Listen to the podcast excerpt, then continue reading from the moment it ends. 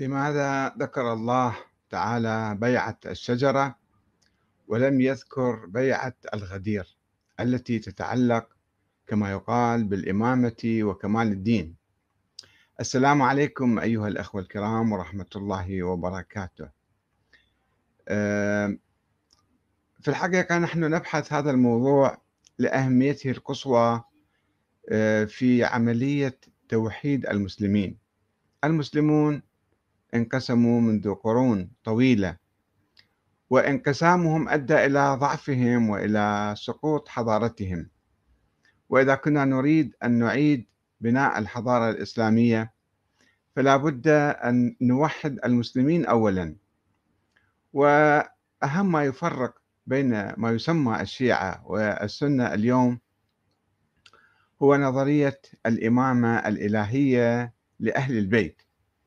وهي نظرية لم يذكرها القرآن الكريم ولا النبي محمد صلى الله عليه وسلم ولا حتى أهل البيت ولم يعرفها الشيعة الأوائل وإنما نتيجة لصراعات بين الفاطميين والعباسيين آه، جاء بعض المتكلمين واختلق هذه النظرية وربما قبل ذلك يعني آه، في القرن الثاني الهجري. اختلقوا هذه النظرية وهي أدت إلى سلبيات رغم أنه أهل البيت مو موجودين الآن يعني منذ 1400 سنة 1200 سنة على الأقل لا وجود لهم. ولكن بقايا هذه النظرية هي التي آه، تحدث المشاكل والفتن والصراعات بين ما يسمى الشيعة ويسمى السنة لأنه الشيعة إذا كان أهل البيت موجودين الإمام علي موجود يمكن نقول إحنا شيعة. أما إذا هو مو موجود الآن شوفوا بالعراق شيعة المالكي وشيعة الصدر. يعني ما ماكو شيعة علي بن أبي طالب. أين شيعة علي بن أبي طالب؟ منقسمين بين شيعة فلان وشيعة هالدولة وديك الدولة. فهي قضايا تاريخية قديمة ميتة ولكنها تسبب بعض المشاكل وتفرق بين المسلمين. وهذا سني وهذا شيعي. على شنو؟ على أن هذا يؤمن بحق الإمام علي بالخلافة. أول واحد لو ما يؤمن والآخرين اغتصبوا الخلافة من عنده لو ما اغتصبوها هذا صراع عقيم يعني. وصراع عبثي خلاف فكري عبثي ترفي عقيم. وإحنا واقعين بهالمشكلة هذه وصار عندنا مشكلة طائفية. فكيف نخرج من هذا المستنقع؟ من هذه الهاوية العميقة التي سقطنا فيها. من هذا الكهف اللي لا, زلنا عايشين به. كهف مال دخلنا به قبل 1400 سنة ولم نخرج منه حتى الآن. والدنيا تغيرت وتبدلت ومع ذلك إحنا نردد نفس القضايا ونفس المشاكل ونفس الحجج والبراهين والخلافات. لذلك أنا بالحقيقة أبحث هذا الموضوع وتشوفون يعني شوي مهتم أكثر من غيري ربما. آه لأزيل هذه العقدة من بين المسلمين وأدعوهم إلى تطوير أنظمتهم السياسية المعاصرة حتى لا تصير عندهم مشكلة مثل ما الآن بالعراق. الشيعة الآن؟ في أزمة عميقة دستورية لأنه الدستور مالهم مخربط هذا الدستور سواه بريمر وأيد السيستاني هذا سوى لنا مشاكل حتى الآن صارنا عشرة أشهر تقريبا مسوين انتخابات وما آه، قادرين نعين رئيس وزراء. ليش؟ لأنه في أزمة دستورية في خلل في هذا الدستور. علينا أن نهتم بهذا الواقع نهتم بهذه المشكلة ونحل هذه المشكلة. تشوفون بعض الناس الآن مهتمين بالقضايا التاريخية والجدل حولها وأنه هذا كان هناك ناس ولا ما كان ناس. ويا أحمد الكاتب أنت تريد ليش تريد تصرف الناس عن أهل البيت؟ يا عمي والله العظيم أنا أدعوكم إلى اتباع مذهب أهل البيت إلى منهج أهل البيت. ولكن بعيدا عن نظريات الغلاة والمنحرفين اللي أدخلوا نظرياتهم في مذهب أهل البيت وخربوا مع هذا المذهب. وما صرنا نستفيد من عندهم صرنا فقط نتأذى من وراء هذا الكلام وهذه النظريات. اليوم طرحت هذا السؤال وكان في سؤال مثير بالحقيقة. كان في تفاوت آه، في يعني تفاعل كبير. ما أتوقع أن خلال ساعات 195 comment و share 8 share و 222 like صايرة. يعني خلال ساعات يبدو هذا السؤال كان مثير جدا و يعني ضرب على العصب. و في يعني أخوة كثيرون معلقين لا أستطيع أن أخذ كلهم بالحقيقة ولا إذا استطعت أن أخذ بعض المداخلات. آه، السؤال هو لماذا ذكر الله تعالى بيعة الشجرة؟ وهي حادثة مؤقتة كان رايحين يحجون أو يعتمرون والمشركون منعوهم. ف آه، يعني صار في تحدي والنبي أخذ بيعة بيعة الرضوان أو بيعة الشجرة كما يقولون تحت الشجرة أنه إحنا مستعدين نقاتل. ثم صار صلح صلح الحديبية. فالله نزل آية هذه. لقد رضي الله عن المؤمنين إذ يبايعونك تحت الشجرة. فعلم ما في قلوبهم فأنزل السكينة عليهم وأثابهم فتحا قريبا. ومغانم كثيرة يأخذونها وكان الله عزيزا حكيما بعدين. فهذه البيعة هل قد مهمة وعظيمة؟ وهي حادثة مؤقتة وانتهت يعني ما صار فيها حرب ولا صار شيء. ولم يذكر الله تعالى بيعة الغدير وهي كما يقول الإماميون تتعلق بالإمامة وكمال الدين. شوفوا هنا المشكلة أنه هاي النظرية أو النظريات الدخيلة. تقوم على ماذا؟ تقوم على تأويل القرآن الكريم بصورة تعسفية وتقوم على تأويل بعض الأحاديث أيضا بصورة تعسفية وتقوم ثالثا على اختلاق أحاديث ليست موجودة أحاديث كاذبة ويجمعوها مع بعض يحطوها بالخلاطة ويطلعون نظرية. أنه هاي نظرية الإمام الإلهية طيب وين نظرية الإمام الإلهية غير موجودة. طيب ليش إحنا قاعد نتعب نفسنا؟ نلقى نبحث حول هاي النظرية غير موجودة ولا يمكن تطبيقها؟ ولم يمكن تطبيقها خلال 1200 سنة على الأقل. وطبعا حتى بالقرن الثاني والثالث أئمة أهل البيت الذين نسبت إليهم هذه النظرية من الباقر إلى الحسن العسكري. هم كانوا موالين أئمة زمانهم من الأمويين والعباسيين.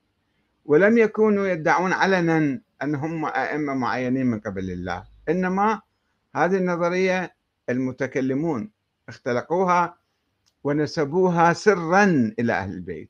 وكانوا مجموعة صغيرة الإماميون ما يسمى بالروافض أيضا كانوا يسمون هم جماعة صغيرة ما كانوا منتشرين عامة الشيعة.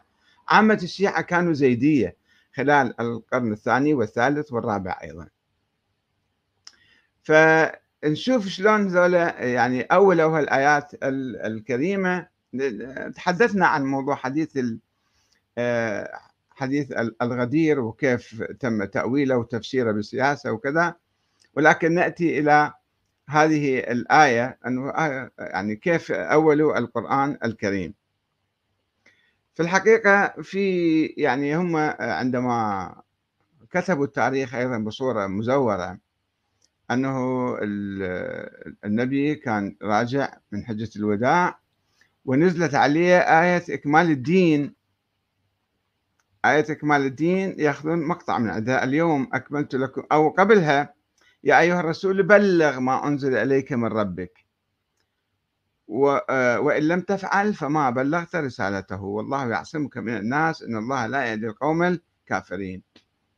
الله نزل هاي الآية قال له يا, يا رسول الله بلغ ولاية أمير المؤمنين. وأنا هذه الآية كاتبة على غلاف كتابي الذي ألفته قبل حوالي خمسين عاما تحت عنوان عشرة ناقص واحد يساوي صفر. يا أيها الرسول بلغ ما أنزل إليك من ربك. وإن لم تفعل فراح يصير صفر الدين صفر. لم يبقى بشيء من عند بعد أي شيء. ف وإن لم تفعل آه، فما بلغت رسالته. هاي تفسيرنا آه، لهذه الآية أو تأويلنا التعسفي لهذه الآية. وبعدين شنو صار؟ بعدين الله أنزل آية أخرى اللي هي آه، اليوم أكملت لكم دينكم وأتممت عليكم نعمتي ورضيت لكم الإسلام دينا. فمن اضطر آية يقتطعوها من جزء من آية هي. هسه نجي نشوف شلون صار التأويل. لاحظوا هنا يعني الآيات آه، لما الواحد يريد يكتب التاريخ كما يشاء يزور التاريخ يكتبه كما يشاء. عندما نقرأ الآيات الكريمة نشوف الآيات اللي هي قبلها وبعدها قبل آية التبليغ. آية 66 وآية 68 آية التبليغ 67 أقرأها لكم. آه، ولو أنهم أقاموا التوراة الحديث كله عن أهل الكتاب قبلها حتى الآيات اللي قبلها الآيات اللي قبلها كلها حول قل يا أهل الكتاب قل يا أهل الكتاب قل هل ننبئكم وقالت اليهود آه، وكل حول خطاب لأهل الكتاب إلى أن يأتي ولو أنهم أهل الكتاب يعني أقاموا التوراة والإنجيل وما أنزل إليهم من ربهم لأكلوا من فوقهم ومن تحت أرجلهم. منهم أمة مقتصدة وكثير منهم ساء ما يعملون. ناس الناس يعني مو كلهم شكل واحد. طيب. الآية 67 يا أيها الرسول بلغ ما أنزل إليك من ربك وإن لم تفعل فما بلغت رسالته والله يعصمك من الناس إن الله لا يهدي القوم الكافرين. الآية اللي بعدها 68 قل يا أهل الكتاب لستم على شيء حتى تقيموا التوراة والإنجيل وما أنزل إليكم من ربكم. ولا يزيدن كثيرا منهم ما أنزل إليك من ربك طغيانا وكفرا فلا تأس على القوم الكافرين. الآيات كلها جاية سياق تخاطب المشركين أهل الكتاب وما له علاقة بالإمامة والخلافة والسياسة. بس أنت بلغ الأحكام اللي الله ذكرها بالقرآن وهم ما يقبلون بها يعني صعبة كانت فأنت لا تخاف لا تخشى أحدا. ثم نجي على الآية الثالثة من أول سورة المائدة. هاي آية 68 67 68 الآية الثالثة هم تتحدث عن هالموضوع. حرمت عليكم الميتة والدم ولحم الخنزير وما أهل به لغير الله به والمنخلقة والموقودة والمتردية والنطيحة وما أكل السبع إلا ما ذكيتم وما ذبح على النصب وأن تستقسموا بالأزلام ذلكم فسق اليوم. اليوم يأس الذين كفروا من دينكم فلا تخشوهم واخشوني. اليوم أكملت لكم دينكم. هذا الدين كمل بهذه الآيات بهذه الأحكام. اليوم أكملت لكم دينكم وأتممت عليكم نعمتي ورضيت لكم الإسلام دينا. فمن اضطر في مخمصة غير متجانف لإثم فإن الله غفور رحيم. فتتكلم عن أحكام في الذبائح واللحم الحلال واللحم الحرام. ما له علاقة بالإمامة. فجابوا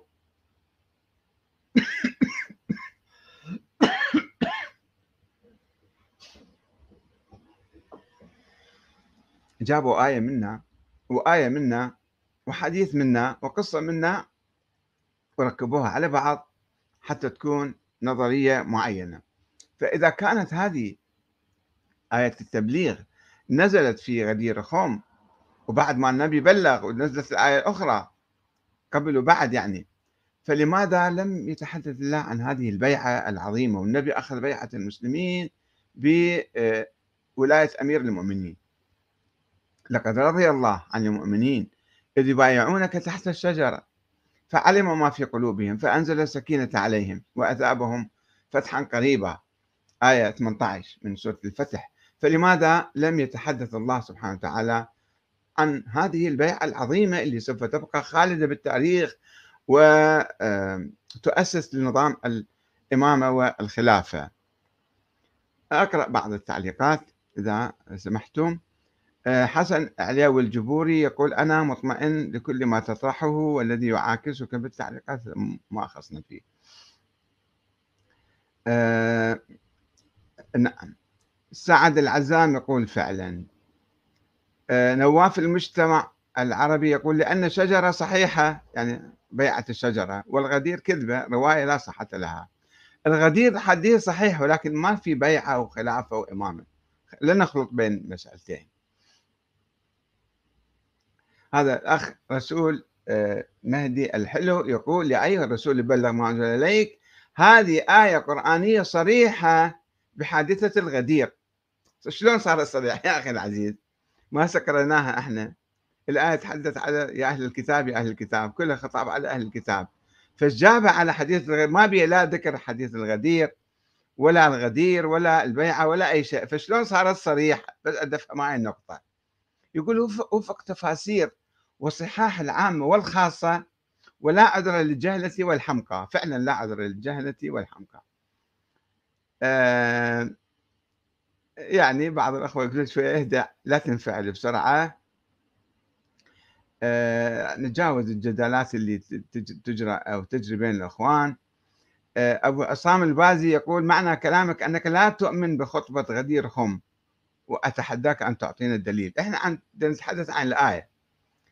الآية حديث غدير ذكرنا وذكرناه وتحدثنا عنه كثيرا ولكن حديثنا عن هذه الآيات لا علاقة لها بموضوع والبيعة إذا كانت بيعة مهمة جدا والنبي أخذها من المسلمين فكان كان على الأقل يزلف آية نص آية حول الموضوع. لماذا ذكر بيعة الشجرة ونزل آية عليها وهذه لم ينزل عليها؟ لأنه مو موجودة كما قال بعض الأخوان.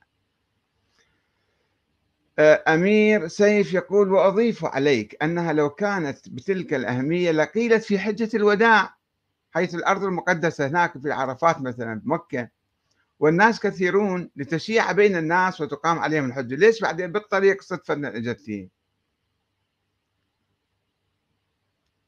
آه يعني في نقاش بين الأخوة يصير إذا أحد واحد يحب يراجع الفيسبوك. آه النجم سهيل يقول أعتقد ليس بالضرورة كل ما يذكر في القرآن له الأولوية في الأصحية والأحقية. مع إيماني أن علي بن أبي طالب له الحق في إمامة المسلمين. إمامة المسلمين الآن ماذا نستفيد من علي بن أبي طالب؟ نتبعه. نتبع نهجه. كيف يتعامل مع المعارضة؟ كيف يتعامل مع الناس؟ آه، كيف ساوى بين الناس؟ سواسية كأسنان المشط ما كان يرشي أحد ما كان يعتقل أحد ما كان يحبس يقتل أحد من أجل الولاية والخلافة. يعني كان يمارس الديمقراطية مع الناس. فخلي نتبع نهج علي بن أبي طالب. أما نخوض جدل عقيم أنه كان هو موصى وهو الإمام الأول وآخرين اغتصبوا هذا حديث لا ينفعنا ولا يضرنا ولا ينفعنا.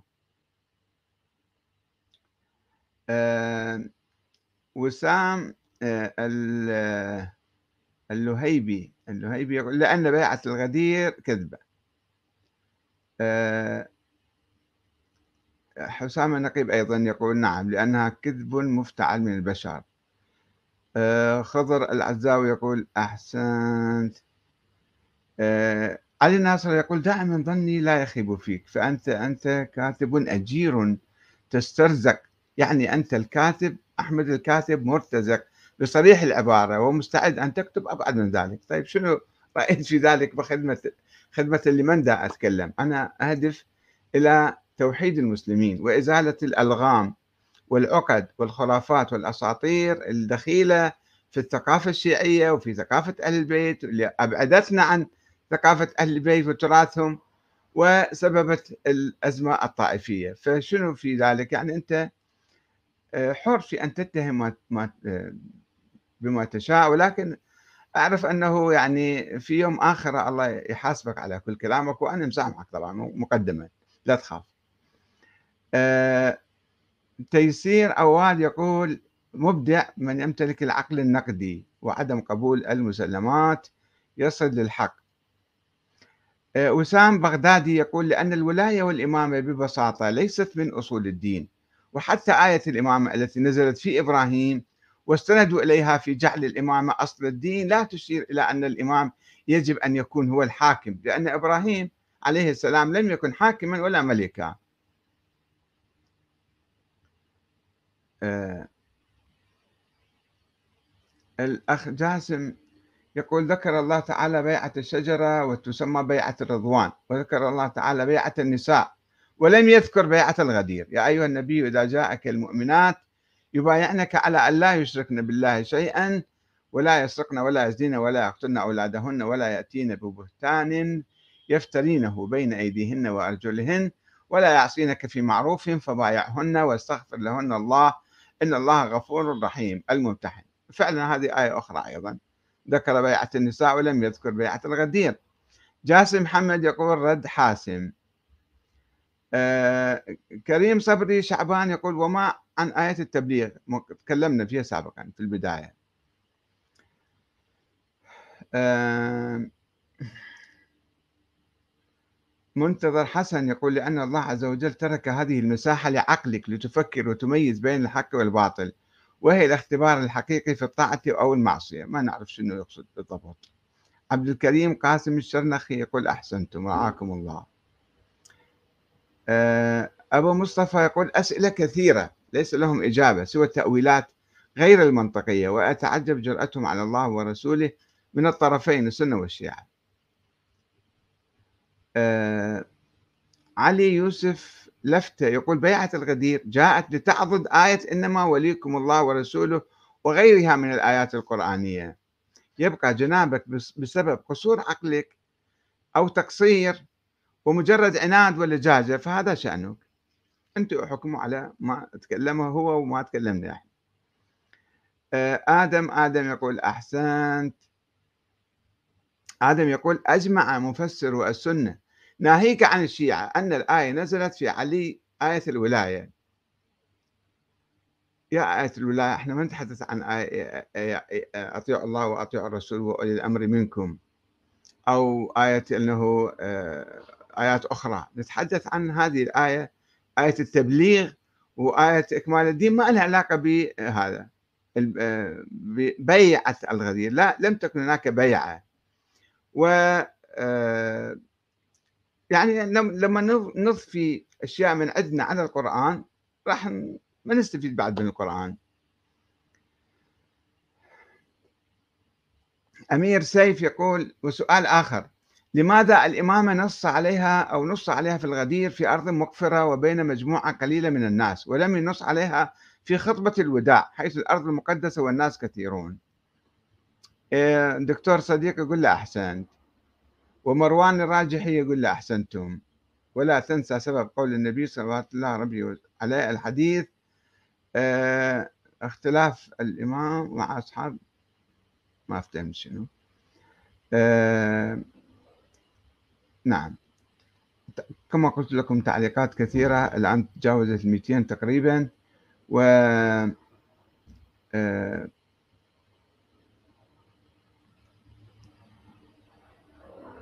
يقول آه، أبو أجواد.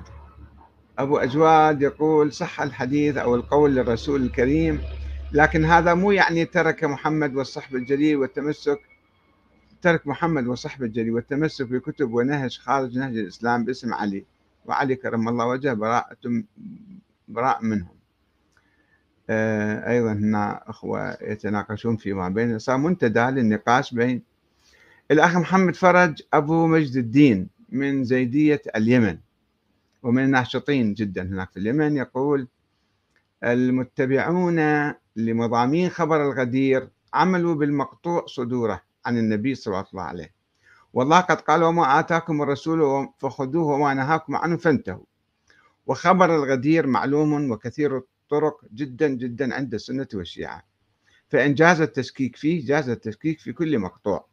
ودلالة الخبر ونظائره من الأخبار المتواترة المجمع عليها كحديث الثقلين وحديث المنزلة معلومة لولا اللجج من البعض للأسف مثل أنا أحمد الكاتب يعني. وما يستنكره البعض من نص علي على من نص على الإمامة وبيان لمحلها هو سنة الله الثابتة في القرآن الكريم للأمم التي سبقت هذه الأمة. وما يقال في توجيه ذلك لازم هنا. آه الأخ العزيز محمد فرج. أولا شوفوا حتى الآيات القرآنية اللي أكيد ما حد ما يشك بها مقطوعة. ولكن الفقهاء يقولون القرآن قطعي السند ظني الدلالة أحيانا. في بعض الآيات فيها ظن يعني المفهوم مو واضح تماما. يعني ظني الدلالة. فالأحاديث اللي تفضلت فيها حديث الغدير وغيره فعلا إحنا ما شككنا في حديث الغدير. ولكن تساءلنا أنه هذا في دلالة صريحة وجلية أم لا؟ علماء الإمامية كانوا يقولون سيد المرتضى وآخرون كانوا يقولون آه، حديث الغدير ليس نصا جليا. السيد المرتضى في كتاب الشافي والشيعة ينقلون الشيعة المحايدون مثل النوبختي. مثلا أو غيره الذي أرخوا. لنشوء نظرية الإمامة؟ قالوا أن أئمة الزيدية عبد الله بن الحسن الحسن بن الحسن غيرهم قالوا أن لو كان الله يريد أن يصرح بموضوع الغدير بالإمامة لبين هذا بشكل واضح وصريح أو الرسول أيضا لو كان يريد أن يصرح. فالنبي لم يصرح حديث غامض. الإمامية يقولون كتاب الغدير للشيخ الأميني يقول في 20 أو 28 معنى الغدير. فالكلام حول المعنى وليس حول النص. يعني هي حديث المنزلة أو حديث الأخرى كلها بعضها مو متواترة. يعني حديث الثقلين مو متواترة أخي العزيز. لأنه وغامض أيضا. حديث الثقلين العباسيون استفادوا منه ونشروه حتى يقولون إحنا عترة الرسول كتاب الله هو عترتي إحنا عترة الرسول عشيرة العترة يعني العشيرة. فإحنا عشيرة الرسول إحنا يجب أن نحكم بدل الأمويين. فما كان قبل معروف وموجود أنه الله قرن أو النبي قرن آه، القرآن مع العشيرة لأن العشيرة تشعبوا هواي صاروا كثيرين. منهم من العشيرة يفسر القرآن؟ ما نقدر نعتمد على واختلفت العشيرة فيما بينها. فالكلام أنت الآن أكيد يعني تدعو للنظرية الزيدية ولكن حتى الزيدية كانوا يؤمنون بالديمقراطية والمساواة وتجاوزوا آه، حصر الإمامة في البطنين في أبناء الحسن والحسين أنه هذا يعني الإمامة حق لجميع الناس. والآن ربما الأزمة اليمنية يعني الحمد لله الآن توقفت الحرب شوية ونأمل أن تستمر هذه الهدنة ويعم السلام في اليمن. ولكن هناك مشكلة في اليمن أن يجي واحد يقول لك أنا الحكم فقط إلي كما يقول آل سعود مثلا أو آل نهيان أو آل فلان وفلان. يجون يقولون إحنا الحكم إن فقط إحنا عشيرتنا يجب أن تحكم فوق الناس كلهم. ويجون الزيود أو بعض الزيود مثلا يقول لك إحنا الحكم ماتين للهاشميين فقط. لأبناء الحسن والحسين فقط. هذا يسبب مشكلة أن يعني الناس راح يعرضوكم وراح يصير تمرد وعصيان وثورة عليكم وصراع. ونرجع لورا نرجع إلى أواسط القرن العشرين عندما حدثت الثورات والانقلابات. فهناك تيار زيدي متطور يؤمن بالديمقراطية يؤمن بالمساواة يؤمن بالعدالة والحرية للجميع والحق لجميع الناس في اليمن. أن يحكموا وأن يتبوأوا المناصب العليا ولا يحصرون حق الإمامة في سلالة معينة. فإذا كنت تصر على ذلك أنت قاعد تبحث قضية تاريخية. لا أدري إذا كنت تصر على أنه تجر هذه التأويلات التعسفية للقرآن الكريم تجرها إلى اليوم وتؤسس منها نظرية لحصر الحكم في شخص معين أو سلالة معينة. فهذا راح يفتح باب يعني خطير على اليمن وعلى السلام آه، والعدل في اليمن. شكرا لمشاركتك يعني. آه، لا أريد أن أطول عليكم كثيرا. آه،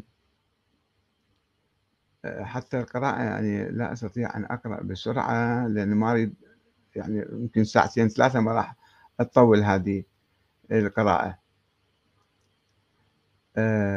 حيدر سيد موسى الزاملي يقول سؤال وجيه ويستحق الجدال يعني أنه ليش الله ذكر آه، بيعة الشجرة بيعة الرضوان ولم يذكر بيعة الغدير إذا كانت حقيقة موجودة آه نعم. على حال أكتفي بهذا القدر لأنه فعلا مداخلات كثيرة وأشكر جميع الأخوة المتداخلين وأي واحد يحب يطلع أنا حاط كل التعليقات آه، غير المسيئة طبعا. إذا واحد فيها سب وشتم ولعن وكذا أنا أحذفها. ولكن بصورة عامة آه، أحترم الآراء الأخرى. ولأنه أفتحها للناس أنا ما خايف من أي رأي معارض أو رأي آخر إلا الذي يتعدى على الآخرين على الأشخاص أو على الرموز والزعامات والأئمة السابقين. فأنا أحاول أن يعني أحذف هذه التعليقات المسيئة. والسلام عليكم ورحمة الله وبركاته.